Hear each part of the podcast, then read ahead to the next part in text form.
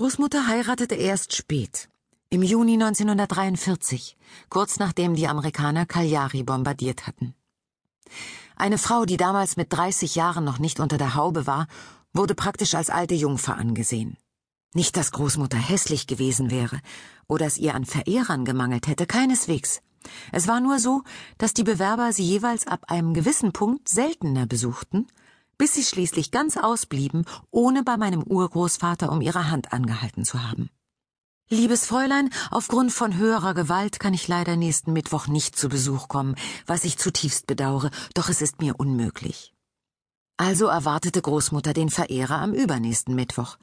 Doch stattdessen kam jedes Mal ein kleines Mädchen, um einen Brief zu überbringen, in dem der angekündigte Besuch abermals verschoben wurde, bis schließlich auch die Briefe ausblieben.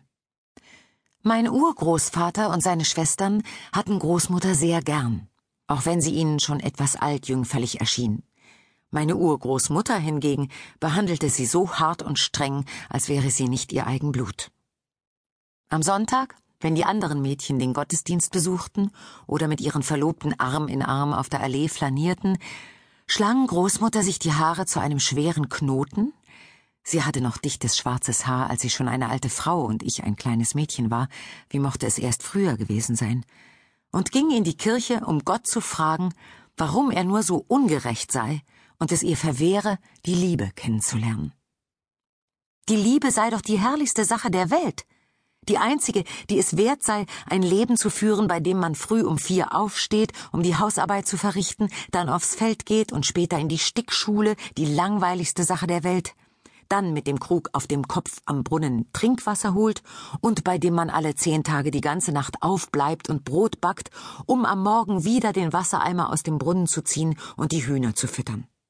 Wenn Gott nicht bereit sei, sie mit der Liebe bekannt zu machen, solle er sie eben sterben lassen, auf welche Weise auch immer. Der Priester, der ihr die Beichte abnahm, sagte, dass solche Gedanken eine große Sünde seien und dass es auf der Welt unzählige andere Dinge als die Liebe gebe aber diese anderen Dinge konnten Großmutter gestohlen bleiben. Eines Tages erwartete meine Urgroßmutter sie mit der Handpumpe, mit der sie immer den Hof besprengten, und schlug mit dem Gerät auf sie ein, bis Großmutters Kopf mit Wunden übersät war, woraufhin sie hohes Fieber bekam. Meiner Urgroßmutter war zu Ohren gekommen, was man sich im Dorf erzählte. Der Grund dafür, dass die Bewerber nach einer gewissen Zeit fernblieben, sei der, dass Großmutter ihnen feurige Liebesgedichte schreibe, die nicht ganz frei von anzüglichen Anspielungen seien.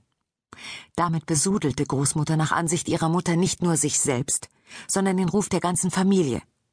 Während sie auf ihre Tochter eindrosch, brüllte sie Dimonia, Dimonia, du Teufelin! Und sie verfluchte den Tag, an dem sie Großmutter in die Grundschule geschickt hatten, wo sie lesen und schreiben gelernt hatte.